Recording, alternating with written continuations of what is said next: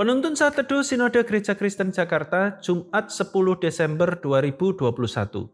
Anugerah keselamatan yang mulia, Roma pasal 9 ayat yang ke-30 sampai Roma pasal 10 ayat yang ketiga.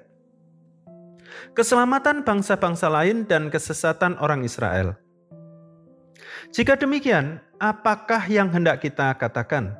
Ini, bahwa bangsa-bangsa lain yang tidak mengejar kebenaran telah beroleh kebenaran, yaitu kebenaran karena iman. Tetapi bahwa Israel sungguh pun mengejar hukum yang akan mendatangkan kebenaran, tidaklah sampai kepada hukum itu. Mengapa tidak?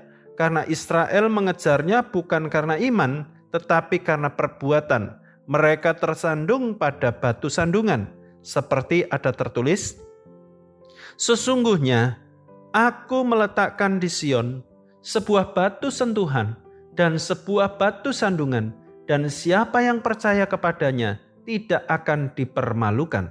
Saudara-saudara, keinginan hatiku dan doaku kepada Tuhan ialah supaya mereka diselamatkan, sebab aku dapat memberi kesaksian tentang mereka bahwa mereka sungguh-sungguh giat untuk Allah, tetapi tanpa pengertian yang benar, sebab oleh karena mereka tidak mengenal kebenaran Allah, dan oleh karena mereka berusaha untuk mendirikan kebenaran mereka sendiri, maka mereka tidak takluk kepada kebenaran Allah.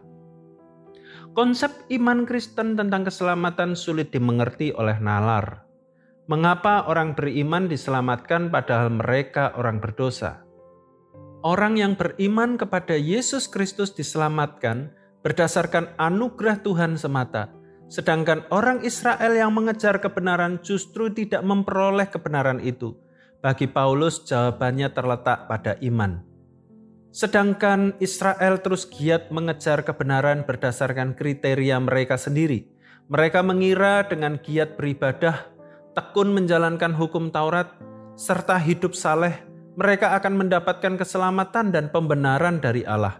Mereka keliru karena keselamatan bukan berdasarkan usaha dan perbuatan baik manusia, melainkan karena anugerah Allah dan oleh iman kepada Kristus.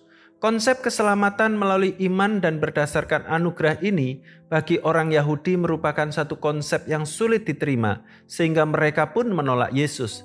Setiap orang harus mengambil sikap dan keputusan ketika berhadapan dengan Yesus Kristus, apakah percaya atau menolak Dia.